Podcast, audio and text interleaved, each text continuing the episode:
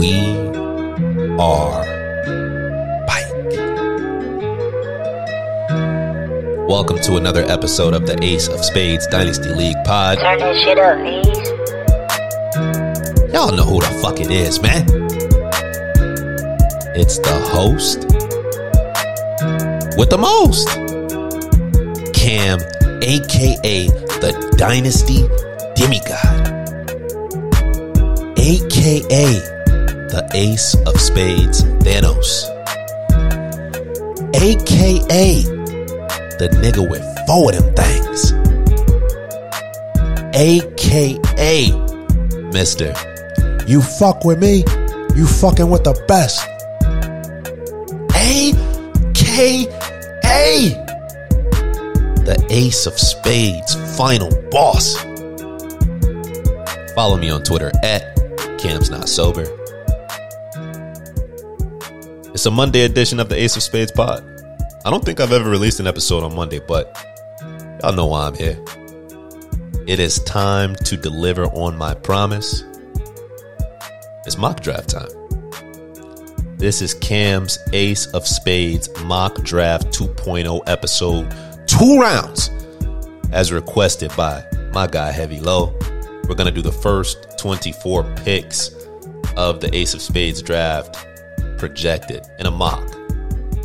I can't wait to hear you guys' feedback on this because I have some really interesting picks in the second round. So let's get right into it. As always, we're gonna start with some NFL news and notes some pretty significant news dropped today that's actually fantasy impact. And let me fade this music out. My bad. I'm sure you all saw the notification in the chat. Uh, Sam Darnold has been traded. Sam Darnold has been traded to the Carolina Panthers in exchange for a 2021 sixth, a 2022 second, and a 2022 fourth. The Panthers will also pick up Sam Darnold's fifth year option, apparently, so he will be presumably the quarterback in Carolina for the next two seasons, 2021 and 2022. Um, fantasy fallout from this trade, Sam Darnold obviously gets a huge boost um, to, to his value. He's still firmly in the back end QB2 conversation for me. I, I wouldn't expect anything more than that. Uh, if you are a Sam Darnold owner or someone trying to pursue Sam Darnold in a trade, he's still a, a back end QB2. Uh, but I, I do have to say he gets an, an, an uptick in his value just because you know this is going to be the best offensive system and best supporting cast Sam Darnold has had the opportunity to play with in his very short NFL career. I'm pretty torn on Sam Darnold, the player. Um, I don't believe he's gotten a fair shake throughout you know the first three years of his career. Obviously, he was tied to a really bad offense. Played for Adam Gase. Um, there really isn't much to be said beyond that. But, you know, on the flip side of that, Sam Darnold has also put some really nasty stuff on tape. I, I don't think Sam Darnold is very talented. I'll, I'll say that. But uh, I think he's serviceable. Um, and I think he gets an individual boost to his value. In terms of the Carolina Panthers weapons, um, I don't I don't see how this is I don't see how you can give these guys a boost in any way based on what Sam Darnold has shown us throughout his career in the NFL. If you're a Sam Darnold truther and you think that, you know, you want to go back to some USC tape and some things that he did there and talk about his prospect profile and what, you know, he was supposed to be as a quarterback, be my guest. But based on what he's done as a New York Jet, albeit the system wasn't the best and the circumstances were, weren't ideal, um, he hasn't shown that he's a very, very good quarterback, independent of all those circumstances. Um, so I think, I think DJ Moore you know, I think he's flatlined. I think Robbie Anderson's flatlined. I think CMC is what he is at this point um, in, in, terms of um, his value being boosted by his QB play. I, I, don't. I don't think any of these guys um, should go up in value from the Carolina Panthers switching from Teddy Bridgewater to Sam Darnold. Now, obviously, there's room for growth because we we don't know what Sam Darnold's upside and potential is, and maybe that's untapped, and maybe these guys do end up putting up you know better stat lines than what they could have put up with Teddy Bridgewater. But I'm absolutely not projecting that. Uh, so that's that. Um, I know Danny is the Sam Darnold owner in our league, so I'm sure he's been grinning ear to ear since the news dropped. Uh, like I said, it definitely gives a boost to Sam Darnold and, and his trade value. So we'll see what Danny does. Um, you know, with this quarterback situation, if he tries to move Sam Darnold or if he decides to hold him and still, you know, draft a quarterback or if this this causes Danny to punt on the QB uh, in the upcoming draft. We'll see. I got the mock draft ready to let you guys know what I think, but um, we'll let the rest of the draft season pan out and see what happens. Ace of Spades news and notes. Just like we had a blockbuster deal occur in the NFL landscape, we also had a pretty huge deal drop um, in our Ace of Spades Dynasty League. Of course, involving me. I'm I'm the most active GM year round. It's not even close, and I'm constantly dealing and you know maybe it's not always the right move. Maybe I should slow down a bit and just hold with my team. I already had a pretty good team, but I thought this trade worked out for both parties. So let's get into it. KOD and Re- Revenge of the Rebuilders. Jesus, Elmo, that is a tongue twister, dude. Can you can you shorten that? Can we abbreviate that? Uh, give it an acronym or something? KOD and ROR. Let's just call them ROR. Have come to an agreement uh, on the very first Ace of Spades draft day conditional trade. Yesterday afternoon, I sent running back Clyde Edwards Helaire, and a future second round pick for the 105 in this year's draft. This is essentially a sign and trade for wide receiver Ja'Marr Chase. And it's a conditional trade, and, and I want to explain the details behind it so people can understand what the trade means because it's unusual and unlike anything that's ever taken place in our league before, at least involving the draft. We've done conditional trades before, but this is the first one involving a pick. So the trade at face value is Clyde Edwards Helaire and a future second round pick for pick 105. The reason that the trade wasn't processed like that, just sending Clyde Edwards Helaire and a 2024 second round pick straight up for the 105, is there is a way that this trade does not go through. This trade does not happen if Ja'Marr Chase isn't there at the 105. Like I said, the trade is essentially a sign and trade for Ja'Marr Chase. If Ja'Marr Chase isn't there at that pick, there's no deal. Now, there is only one way that this trade does not happen because Elmo and I own four of the top five picks in the upcoming draft. So there is only one way this trade doesn't go through, and that is if Chris decides to take Ja'Marr Chase at the 103. So that's why the trade hasn't been put through now. That's why we have to wait for the draft. There is a small probability that, you know, who knows, maybe Chris wakes up in the morning and decides on draft day he doesn't need a quarterback. And he decides to take Ja'Marr Chase. I mean, we don't know, but since it's conditional, we want to keep all of our options open and not process a trade early. We have to be patient and wait and see how the draft pans out. But essentially, that is what the trade is. Um, we can do a quick grade to trade. I don't think the rest of this podcast will, will take very long. I, I say that all the time and end up talking for an hour, but I'm going to try not to do that today. Um, I think this is a trade that works out for both sides. I think that Clyde Edwards Helaire is the most talented running back in this class had he declared this year as opposed to last year. So I think he's better than all these rookie backs. That's just my opinion and he's obviously in a great situation playing with the Kansas City Chiefs. He's only 21 years old. He has a ton of upside. He put up 1,200 yards last year in 14 games, and that's after the uh, Le'Veon Bell signing. So I, I think Clyde Edwards-Helaire still has a ton of upside. The casual dynasty community is, is pretty low on Clyde right now. The high stakes and sharp uh, dynasty leagues are, are really high on him, and they've been buying him low everywhere. So maybe this will come back to bite me. I'm, I'm thinking with – my RB group of Christian McCaffrey and Saquon Barkley and the guys I have behind them, I can afford to let Clyde Edwards Helaire go uh, for a prospect that I'm really, really high on. And I couldn't really decide who I wanted in between, you know, Kyle Pitts and Ja'Marr Chase. So this deal gives me the option to acquire both, uh, even if it means I'm sacrificing a bit of my RB depth. And on the Elmo side, uh, like I said, Elmo gets, you know, um, a top end running back to pair, you know, with J.K. Dobbins and David Montgomery, and he also gets flexibility uh, with his 107 to take another one if he likes. Uh, Elmo's pretty set at wide receiver. He has Justin Jefferson, Chris Godwin, and he just acquired uh, Jerry Jeudy in a trade with BT.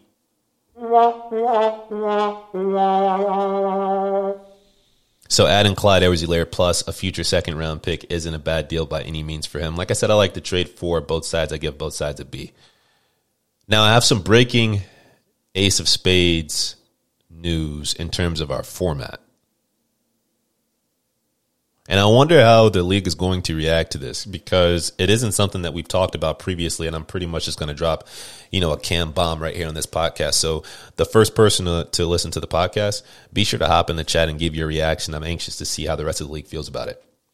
Our league format for the upcoming 2021 season will be changing we're going from a one QB super flex start two running back, start two wide receiver, start one tight end league to a start one running back league.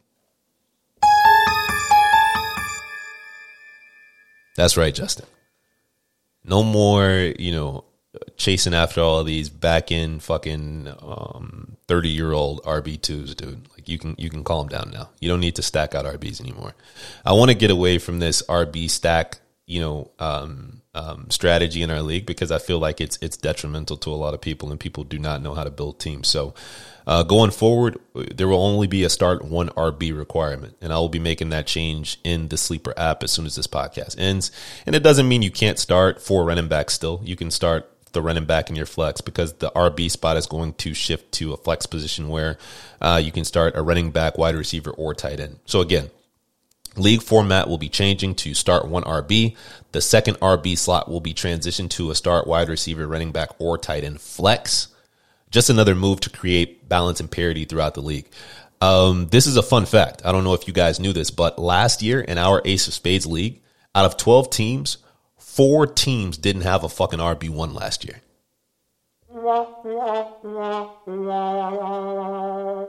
Literally, four teams out of 12 didn't even have a fucking RB1. They didn't have a RB that finished within the top 12. I mean, I mean, what what Murphy Lee said? You cannot sit up and tell me that you have none, man. You may not have three or four, but you got one, man. No, Mur- Murphy Dirty, you're wrong. They, they didn't even have one. I mean, we, we had BT, Ramon, Jamal, and Rio all finish without a running back that finished in the top 12. Now, Ramon just took over his team. Jamal has since acquired Joe Mixon, and Rio had an RB1 in Nick Chubb that he sent away for the 106. Um, but even still, throughout the entire season last year, they did not have a fucking running back finish within the top 12. That's a problem when you have to start two running backs and you don't even have one that can finish or put up a RB1 finish on a weekly basis. Much less um, your your RB two position.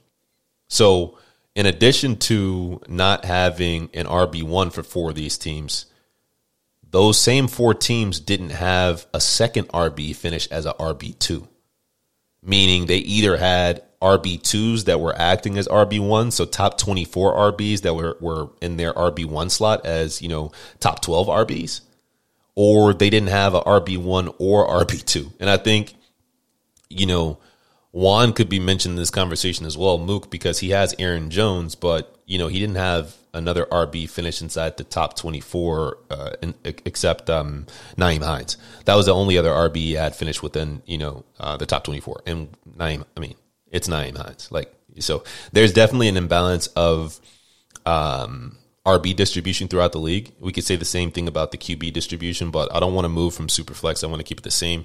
Uh, but maybe I'll alter or work through the QB scoring to make sure there's more balance and parity there among the league. It, like I said, it's just another change um, to create more balance throughout the league amongst the teams. And teams that may have additional wide receiver depth but don't have a solid RB1 or RB2 don't have to worry about starting disadvantageous players in their RB positions.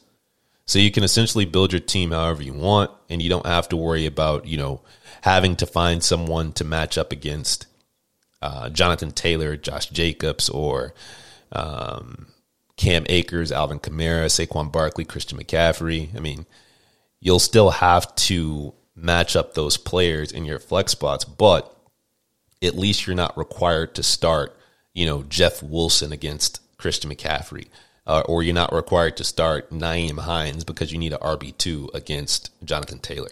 Um, you can give yourself a better shot by starting one of your wide receivers who could potentially have more upside on the week um, in a flex spot. So let me know what you think about that change. It's a pretty significant change, especially since you know the mantra over the past several years in our in our league has been you know get as many RB ones as possible, stack them out, and nobody can beat you. Which you know with the scoring changes over the years, uh, that hasn't been the case as much, at least over the past season, uh, season and a half.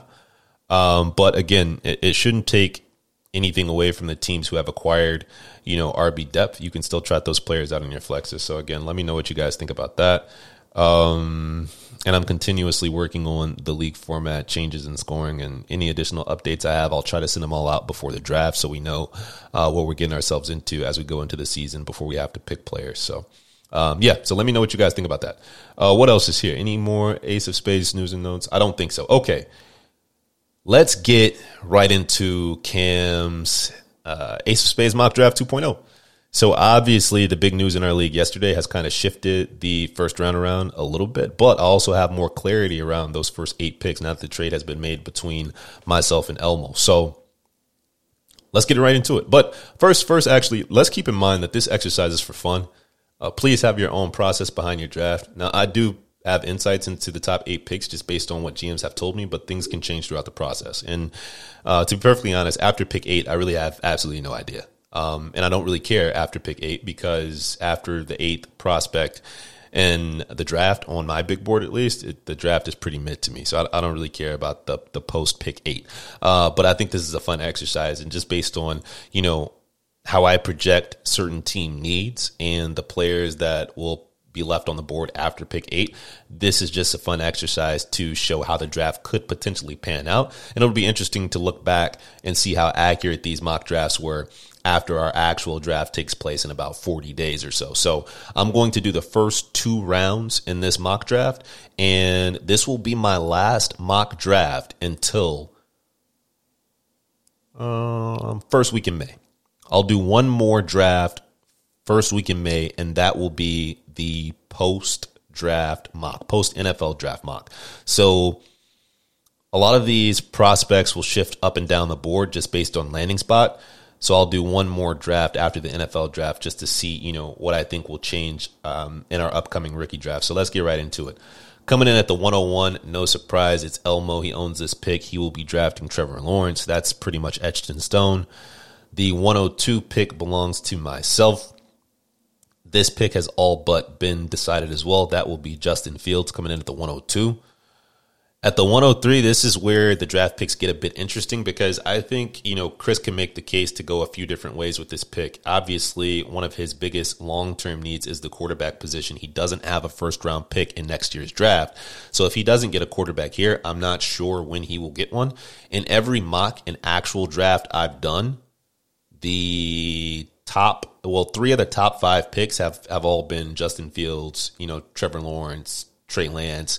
Uh, some people have drafted Kyle Pitts as early as the you know 102, 103, but Trey Lance doesn't usually fall far behind them. Uh, the top five has, has pretty much been the same. So I think while Chris could make a case to go after a player like Kyle Pitts here, or he could even, you know, argue that he could take Ja'Marr Chase here, just depending on how he feels about the prospect and, you know, how he wants to build his team. But I'm pretty confident the pick at the 103 for Chris should and will be a quarterback. So I'm giving him Trey Lance right here in this mock. Coming in at the 104, they smile in your face all the time. They want to take your place. The backstabbers, backstabbers. Real, I'm I'm sorry, OG. I I gotta do it. They they left me no choice. At the 104, my plan is to take tight end prospect Kyle Pitts here. Apologies to, to my uncle Rio, the, the OG of the league.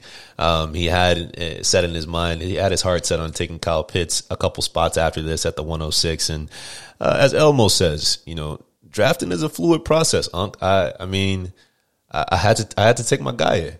So um, I was torn between Ja'Marr Chase and Kyle Pitts for the longest. I was so torn that I went ahead and made a trade with Elmo for the 105 to acquire his pick just so I could take both of these players in the draft because I could not decide who I wanted to take. So coming in at the 104, I will be taking Kyle Pitts if Chris doesn't pivot off his QB pick. And no surprise, next at the 105, that pick will be Ja'Marr Chase. Now this where this is where it gets interesting because previously I had Rio mocked here to take Kyle Pitts at the 106. Now that we project and expect Kyle Pitts to go a bit earlier, who does Rio take? I, I think this is pretty easy. I only have one wide receiver going in the top 10 um, according to ADP. I don't think any wide receiver other than Ja'Marr Chase and maybe Rashod Bateman should sneak into the top 10. Uh, I just think they're better they're better prospects at wide receiver than some of these running backs are on the back end. But we'll see how the draft pans out. Anyway, this this 106 for Rio is pretty easy to me. Uh, it's it's Najee Harris. He he's in the conversation to be the first running back off the board in the NFL draft. I talked about this on my top 10 big board prospects. I think he's the most complete and probably the safest RB prospect. He has the build um, to be a three down workhorse back in the NFL. He also has the pass catching chops. I think this pick is pretty easy. Then we're getting into the 107. This is also a pick that belongs to Elmo. Now that the top three QBs off the are off the board, the top tight end prospect is off the board, and you know the one A to the one B RB prospects are off the board, and Elmo had just made a trade to acquire Clyde Edwards-Helaire uh, with the 105. I think he double dips at RB here. I think Elmo goes Javonte Williams with this pick at the 107. I've talked to Elmo previously. I know he's interested in Javonte Williams. I'm not sure exactly in what range, but if Elmo doesn't take him here, he isn't going to get him. So I think this pick is going to be Javonte Williams, arguably the best RB prospect in the class. Elmo gets him here at the 107. Coming in at the 108, this pick belongs to Ray. I know Ray has been trying to aggressively trade up in the draft to acquire, I'm not really sure.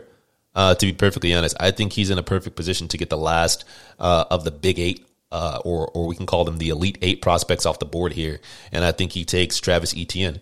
Um, you know, it, it's a it's a three way tie. You're splitting hairs, in my opinion, with these RBs. They're going to come down to landing spots. So between Najee Harris, Javonte Williams, and Travis Etienne, we could see these RBs go in in any order. I was just talking to Danny um, via text last night about the RBs. I, I think the RBs themselves can go, you know, in any order, but I think the teams that will be targeting RBs, um, I think those draft slots will remain unchanged. And what I mean by that is Rio Elmo, and Ray will be taking running backs back to back to back here, no matter what the order is. So it could be ETN Harris Williams. It could be Williams ETN Harris. It could be um, Etienne Harris Williams. I, I think three RBs go go off the board back to back to back at six, seven, and eight. Now, this is where the draft gets tricky and where I don't really have any insights because I don't really know what Danny is going to do. I don't I don't know Danny well enough or, or know about his process or or um, have a long enough history with him to to understand like what direction he'd like to take his team. He did get good positive news on the QB front with Sam Darnold being moved to a more advantageous situation. So I could see Danny punting on QB here. Um, he has back to back picks here at 9 10, but I don't think he will. I think Danny will still take a QB here because one thing I do know about Danny, he takes best player available. And I think the best player available here will be a quarterback, um, at least at one of these picks. Um, I think in the NFL draft, we're going to see five quarterbacks go before the top 10. And Daniel doesn't have another pick until 24. So if he doesn't get a QB here, he's not going to want, he's not going to get one. And he can get a wide receiver at pick 24. So I think the combination of picks here in no particular order because they're back to backs will be Mac Jones and Rashod Bateman. I think Rashod Bateman is arguably the better um, of the the wide receiver prospects after Ja'Marr Chase. Like I said, I, I think prospects like Jaylen Waddle have more upside, but I think his projection in the NFL is way, way more landing spot dependent than Rashod Bateman. I think Rashod Bateman can be an alpha, and I think he is, from a talent perspective, um, um, from a skill set perspective, I'd say the, probably the safest wide receiver that you could take at the back end of the first round. I think he any, he's landing spot dependent, and I think he could play inside out. I think he's a really good prospect. So I'm giving Danny Mac Jones here at number nine and I'm giving him Rashod Bateman here at number 10. That leaves Elmo once again at the 111. Elmo has told me plenty of times that he would like to leave this draft with two QBs. I think he gets another one here at the 111 and takes Zach Wilson. Um, I feel pretty good about this pick at the back of the, the at the back end of the first round. You you get to take um, a top five quarterback in the NFL draft. You know, whatever you think about Zach Wilson as a player or a prospect, I think he's going to hold fantasy value for quite some time just because of where he's getting drafted. If he goes number two overall, I mean, this guy's going to be a Jet for you know presumably four years plus one. You know, probably five years. Um, you have to be a colossal mega bust like Josh Rosen to uh, have your entire fantasy stock plummet after after one season or so. So I think QB is the move here, especially given the prospects that are behind uh, Zach Wilson. I think you take the quarterback here, best player available in terms of value. Uh, that leaves Juan Mook here at the 112. Uh, this pick, I believe, is the same as I mocked it in the first mock draft. I, I think he takes Smitty here. I think DeVonta Smith does fall here unless Danny takes him at his back to backs. I think that's the earliest possible scenario. Otherwise, I think um, DeVonta Smith is here at the 112, which is, you know, uh, where he's gone in, in, most mocks that I've seen between the 110 and 111 or 109 and 112. So uh, I think he goes here to Juan, and I think it's a really good pick for him. I, I think he's a team that's on the cusp of a rebuild, and you want to get talented receivers to. Um, add to your wide receiver room because those are generally the safest prospects and they, you know, they last a lot longer than RBs do. So uh, I would encourage against uh, Juan taking a running back here just because of the position his team is in. Next, we have the 2.01 that belongs to Kurt paid in full. I think Kurt still takes the fourth best RB off the board. Um, I think he takes Kenny Gainwell here. He could go receiver. There are some talented receivers still off the board, but I think based on the way his team is built and considering he's still firmly in the win now conversation and pursuing his uh, second championship in a row, I think he adds a player that he can start immediately. I think Kenneth Gainwell is that player. This is, you know, pretty close to a foregone conclusion in my opinion. Like I said, um, if Kurt has the idea and the plan that I think he does. Next, Ramon, uh, Global Gang, coming in at uh, the 14th overall pick. it's it's surprising that this player is still here, but but I think he takes Jaylen Waddle. Um, Jaylen Waddle is a player that that's top 10 on my big board in terms of talent the landing spot is going to determine, you know, where I put him in my overall ADP rankings in terms of where I think teams will take him. But as it stands, just based on talent alone, I think he's the best player available here at 14 overall. And I think that's a good cornerstone player, a potential cornerstone player that Ramon could add um, to his his suffering skill group right now in that team that's in a in a, a in a complete and full rebuild. Next on the board, we got Chris here with his compensatory pick at 15 overall. This was a tough pick to make because I think there are some really good wide receiver prospects here, but Chris is another team that's pretty solid at wide receiver. Um, and I know he would like to add some RB depth behind Ezekiel Elliott, especially since Ezekiel Elliott is entering his twilight in terms of um, his peak and prime. So I think Chris takes a, a running back here. That's always been the plan from him, in my opinion. He could go a few different ways, but I think the RB that I've um, gotten pretty high on over the past few weeks. Uh, the more and more I dig into his film, I, I think he's going to drive. Drive. Uh, drive. I think he's going to rise on NFL draft boards, and if he gets that day two draft capital, I think he could be an absolute steal right here. And that's running back Trey Sermon out of Ohio State. Um, he isn't super athletic in terms of speed. He ran a 4.46 at 250, uh, 215 pounds. That's that's actually pretty bad. That's a really low speed score, but like I talked about when I broke him down on a previous podcast, he's just a very efficient uh, economic runner. He doesn't waste a lot of motion. He has a ton of burst. His his burst score is actually relatively high. His broad jump and vertical jumps were pretty good, and that explains you know why he's been so good and productive in in short areas and in between the tackles. I think he's um, you know you could consider him an unathletic plotter plus. So, like a David Montgomery plus, in my opinion, they ran around the same 40 time. I think David Montgomery is a, a bit bigger, but uh, Trey Sermon kind of fits that mold. And I think he can be very, very productive in the right landing But I think this is a really safe pick for Chris here at pick 15. Next, we got my boy Jay Mula, Jamal New Jack City here. He gets an absolute steal at pick 16. If this guy is still here, I think he takes Terrace Marshall. This is easily the best player on the board. I had Chris take a need fit or a team fit by taking Trey Sermon at 15, but I think uh, Terrace Marshall is is the best player on the board uh, between the two of them. So since Trey Sermon is off the board, um, I think Jamal goes Terrace Marshall. He could potentially take an RB here. Um, and I'll talk about the RBs that I have left on the board going to other teams in a few spots, but I think, you know, Jamal is a fringe, you know, rebuild team as well. I think he takes the stability and upside of a guy who could be a wide receiver alpha in the NFL, Terrace Marshall. Next, we got Ramon again, Global Gang coming back with uh, overall pick 17. I got him taking Elijah Moore here. I absolutely love Elijah Moore. Um, I love his tape. Um, his production profile is solid. He's an early declare. There's a lot to like about this player.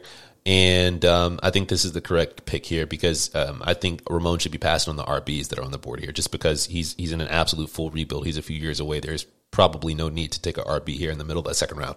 Um, next on my board, a team that is not in a full rebuild, and after this draft, he is going to be pushing for contender status. Elmo. Elmo gets his guy right here. Elmo gets Michael Carter, RB out of UNC, to pair with Javonte Williams, who he just took in this mock at the 107. I think this is a dream situation for Elmo. He leaves the draft with two quarterbacks and two RBs that have the opportunity to be pretty productive at the next level. Coming in at 19, Chris's pick again.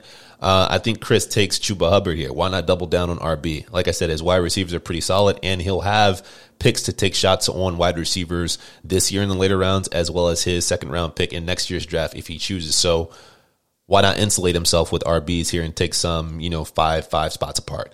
So he takes, you know, Trey Sermon here at pick 15 and then goes and takes um, Chuba Hubbard, uh, RB out of Oklahoma State here at pick 19.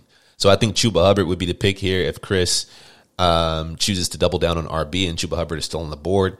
Uh, kind of silly that, you know, Chuba Hubbard went from arguably a top three RB in the class just, you know, projected two years ago to fall into the late second round in rookie drafts. But uh, yeah, you know, it, it, his production took took a nosedive uh, in his last season in college football, and people are a bit low on him. But I think he could potentially be a steal here at pick 19. This is another player that has dropped recently in terms of buzz, but I, I think it's it's pretty ridiculous that he could potentially fall this far. We got Rio coming in at pick 20, taking Rondale Moore. Rondale Moore is a player that, if given the opportunity, he could be extremely productive in the NFL at the NFL level. And I think his talent absolutely justifies him being taken a lot higher. I just think people are going to shy away from uh, five seven, 180 pound wide receiver. That that's just my take. Um, it, it really depends on the draft capital. Um, but I, I, think there's a, there's a there's a shot that Rondale Moore actually falls this far um, in our Ace of Spades draft. Um, next. I have Mamba mentality. Holy shit. I have Mamba mentality here at pick 21. This is the earliest Justin has picked in our draft, and I want to say fucking four years, if I'm not mistaken. So we'll see if he actually holds on to this fucking pick. I'm, I'm not I'm not 100 percent confident he will, but we'll see. I have Justin at pick 21 taking Dyami Brown, wide receiver out of UNC. I probably should have done my next 10 prospects on my big board before I did this mock. This probably would have made a bit more sense, but I'll wrap back and do that in a few minutes. I have him taking Dyami Brown here at the end of the second round. I'll talk about him a bit more when I do my my um, my next 10 on my big board. At 22, holy shit man, the worst thing that could have happened to BT was like almost make the playoffs because he is picking very, very late. His first pick comes here off the board at 22, but I think he's going to get a good player to land uh, to fall to him here. I have BT taking Kadarius Toney here at 22. Kadarius Toney could go much earlier just based on his landing spot and draft capital in the NFL draft, but I think I like the team fits for everyone else that I've picked ahead of him here, and I think he has a chance to fall to the late second round. Here's where it gets pretty interesting. My last two picks of the uh, Ace of Spades mock draft 2.0. I got Ray and Danny left. So here at pick 23, I have the the second tight end off the board. This guy has fallen a bit in terms of buzz, and not a lot of people have talked about him because all the hype is around tight end Kyle Pitts. But Pat Freiermuth, um, he's the second best tight end prospect in this class uh, landing spot in draft capital is going to determine exactly where I put him on my on my rookie board because I think that matters, especially for tight ends. But right now, just based on the buzz and hype surrounding him or lack thereof, I have him falling into the mid late second round, and I think the best fit for him is Ray's team. He has a glaring need at tight end. The only thing he has there is Eric Ebron and some bullshit after. So I think if Ray has the opportunity to land baby Gronk right here at the end of the second round. He does that. And last pick, don't really care about this dude or his team, but I got Danny taking Tylan Wallace here. I think he's the best player on the board. I think Danny drafts by best player available. And I think all the RBs in this range are, are absolute dog shit. So I have him taking Tylan Wallace real quick because we're already at 30 minutes of this podcast. Uh, let's recap the Ace of Spades rookie mock 2.0. We got Trevor Lawrence to Elmo, Justin Fields to Cam, we got Chris taking Trey Lance. We got Cam taking Pitts. We got uh, Elmo taking Ja'Marr Chase on behalf of Cam. We have Rio taking Najee Harris. We have Elmo at pick seven taking Javonte Williams. We have Ray at pick eight taking Travis Etienne. We have Danny taking Mac Jones and Rashod Bateman back to back at 9 and 10. We have Elmo once again at the pick 111 taking Zach Wilson. We've got Mook at pick 12 taking DeVonta Smith. We've got Kurt at pick 13 taking Kenny Gainwell. We have Ramon at pick 14 taking Jaylen Waddle. We have Chris at pick 15 taking Trey Sermon. I think that's a steal. We have Jamal at pick 16 taking Terrace Marshall, also a steal. Ramon here at pick 17 taking Elijah Moore. Elmo once again getting another one of his guys all the way back in the middle of the second round, taking Michael Carter at pick 18. At pick 19, we got Chris taking Chuba Hubbard. We have Rio at pick 20 taking Rondale Moore. We have Justin surprisingly in our top 24 for now. Uh, taking Dyami Brown at pick 21. We have BT taking Kadarius Toney, yet another fucking wide receiver two for fantasy here at pick 22. And then we got uh, Ray at pick 23, taking Pat Freiermuth off the board, seeing as the guy picking before him is pretty sewn up at his tight end position. BT having TJ Hockenson. And then to round off this draft, we have Danny taking Tylan Wallace. I think that's pretty good. You guys let me know what you think. Obviously, we, we, we have absolutely no fucking idea what's going on. If, if Dyami Brown or, or, um, uh, if if Dyami Brown or like uh, Elijah Moore gets taken by the Chiefs, like obviously those dudes are going to get fucking moved up to the early second or late first or whatever. But uh, that's what I feel about the.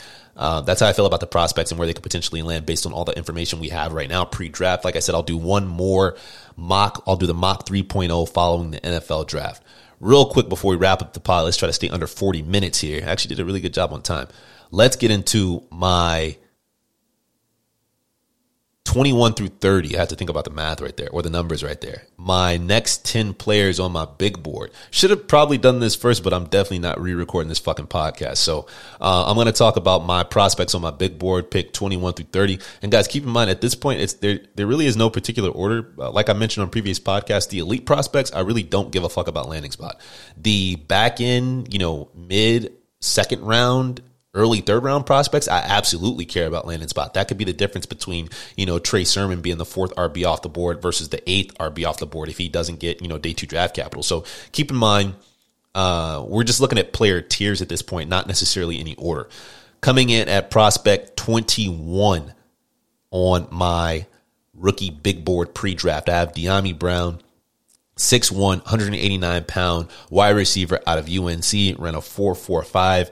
Google him, watch some of his tape. He's a very talented young wide receiver. Put up two very solid years of production at UNC, and he's an early declare coming out after his junior season. Up next at 22 on my big board, Elijah Moore. Similarly to you know Dyami Brown, put up a very productive season uh, at Ole Miss. 5'9", 178 pounds, ran a 4'4 adjusted. So I think he ran a 4'35 on his pro day. I actually want to move Elijah Moore up. I absolutely love his tape. I think he's going to be uh, a terrific slot receiver at the next level and very productive for fantasy. I'm really interested to see Elijah Moore's landing spot. So following the NFL draft, don't be surprised if Elijah, Elijah Moore moves firmly within my top 18 and somebody like, you know, Michael Carter could potentially move down depending on where he's drafted in the actual NFL draft. But I love Dyami Brown and Elijah Moore could potentially move both of these guys up. Coming in at pick, uh, pick, coming in at number 23 on my big board, I got Chuba Hubbard, the aforementioned, just talk about Chris landing him and in the late second round in our draft. He was a draft faller just based on his production last year um, um, his last year playing. But you know, he has his flaws, but he also has a ton of upside if he lands in the right scheme. He supposedly ran a 4.38 on his pro day. We didn't really get a good look at the 40 time, so his 40's been all over the place, but we know he's fast. And in the right scheme, with the right draft capital, he could be a draft riser. Um, next on the board at 24, I've got Jermar Jefferson. He is the RB out of Oregon State. No pro day measurables to track. He's currently my RB7. I did like his tape a lot. He runs with a lot of power. He's got a lot of contact balance and he's built for the position. He's 5'10, 217 pounds. He is the last RB in my tier two. So Jermar Jefferson is the last RB that I even really fucking care about. Any RB after Jermar Jefferson, which I, I'm sorry, I have Jermar Jefferson as my RB7. I have Chuba Hubbard as my RB8 you they're splitting hairs with these guys. I like them for different reasons, but I think Jermar Jefferson is probably the, has the game that translates into the NFL more. So I should probably flip flop these dudes on my big board, but very close. Next, um, actually, scrap everything I just fucking said. There's one more back that I want to say is relevant for fantasy, and depending on draft capital and how NFL teams think of this kid, I may move him up into, you know, close to my top 18 as well. It's Elijah Mitchell out of Louisiana Lafayette. He's 5'10, 218 pounds. He's like a Jonathan Taylor starter kit in terms of his tape. And let me clarify what I mean by that because I don't want anybody to fucking go crazy on this kid. He doesn't have short area agility and quickness, at least not as much as um, some of the RBs at, at the top of the board. But when he, he's a one cut back, when he gets a crease, he can hit it and boom. I don't really know what his pro day measurables were or if they came in, but you, you watch his film, you watch his tape, you know he has the breakaway speed. He runs with a lot of power. He has decent contact balance. I like him a lot. It's going to depend on depend on NFL draft capital and where they put him. But this is a guy that you want to go look into, watch him all 22 or just some YouTube highlights and see how you feel about this prospect. But um, he's probably the last RB that I care about. Chuba Hubbard, Jermar Jefferson, Elijah Mitchell. Be on the lookout for these guys in the middle second round. Pay attention to where the NFL um, teams draft these guys. If these guys get day two draft capital, they are going to fly up rookie boards. So Elijah Mitchell, Jermar Jefferson, Chuba Hubbard, Trey Sermon, these guys, Michael Carter, Kenneth Gainwell, you're going to want to pay very close attention to where NFL teams draft these guys because that should shift how you draft them in Dynasty. Any rookie taken on day two and get second or third round draft capital is worthy of being pushed up on draft boards. I won't, you know, um, uh, make fun of anyone for doing that. I think that's proper process. Next on the board, we have at 26, Pat Freiermuth. Talked about him when I did the mock draft out. I uh, think he's going to fall to the late second round. He's a prototypical tight end. He's going to be blocking a lot, but I like my tight ends playing a lot of snaps, so I think there's still a lot of opportunity for him to catch passes. When you think Pat Freiermuth, think Hunter Henry. I think he's a better prospect than Hunter Henry, but those are, you know, that's the type of player you should be comparing him to if you want an idea of what this player could potentially look like in the NFL. Next, 27. Justin's probably going to love this prospect, Nico Collins out of Michigan. When you think of Nico Collins, think Donovan Peoples Jones. Um, he's an athletic freak with a ton of body control. He's 6'4, 215 pounds and ran a sub 4'5. He's he's a freak. He opted out last year, but the reason he's so high on my board is just that raw talent. I mean, we saw flashes from Donald, Donovan Peoples Jones last year, and I think he has the opportunity to, to, to have a ton of room for growth at the NFL level uh, if he can refine his route tree, which um, you know players don't always do. So this is like a raw upside player, but I'm I'm I'm planting my flag on Nico Collins. I think he has a ton of upside and athletic ability that translates into the NFL. You can't teach 6'4", 215 with sub four five speed. So I love Nico Collins. Depending on landing spot for him, he could potentially move up as well. Next on my board, I got Kellen Mond, the QB six for most draft experts, QB four for Phil Sims, but we're not going to get into that. Um, he's mobile, but not super athletic, has a decent arm. Uh, the reason that Kellen Mond is in my top 30 is because I think there are teams in the NFL that could potentially draft him on day two. And if, if he gets day two draft capital, and I mean like second round day two draft capital, I don't think we can ignore him in fantasy drafts, especially in the early third round of Superflex leagues. So, uh, or or potentially mid second, uh, mid to late second round in Superflex league. So, Kellen Mond is a name you want to look out. Also, a guy you want to follow closely in terms of NFL draft and where he lands. Next on my board at 29, I got Seth Williams. Seth Williams, he's a big body receiver. He's he's 6'3", 211 pounds, really good in contested catch situations. Um, you know, when we get to this range, we're we're really just you know uh, throwing darts and hoping that these players land in a good situation um, and and develop as as prospects or or from the sample size that they've given us at the college level. But Seth Williams is a big body guy. I think he has a ton of upside. Um, he ran a four five five or something like that. So he's he's not super athletic, but he's absolutely athletic enough. And um, let's wrap this up because I'm almost at uh, 45 minutes. Anthony Schwartz. Anthony Schwartz has been a pretty uh, polarizing prospect to some, but oh, by the way, Seth Williams went to Auburn, and this this is his teammate. So both of these wide receivers played at Auburn together. You can go watch some, you know, Anthony Schwartz or Seth Williams highlights um, at the same time, probably just to give you an idea of the types of players they are. Anthony Schwartz, he's uh, a, a, speed guy. I, I, I don't want to say Parris Campbell, but they do remind me a lot of each other. Uh, he's six feet, 186 pounds, ran a, a 4.32 adjusted. That means he ran like a 4.2 something as pro day. He's fast as fuck. He's a late riser based on his, his pro day, but, but think like Curtis Samuel when you think of this player. He's not like a pure receiver. They used him on a lot of jet sweeps and end arounds. So that's the reason that, you know, even with his athletic profile, he's still pretty low on my board. Uh, I think he's a raw talent and I, I don't, I don't fuck with Mecole Hardman's. And that's the show. As always, please tune in to our next episode. We're going to do um, the rest of my top 50 big board as well as wrap up the year in reviews. Next up, like I mentioned in the last episode, is Ray.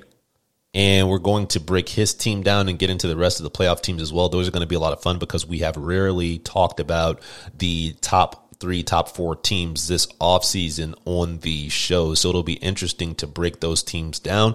And I'll get Danny and Kurt to break my team down on the final episode of that series.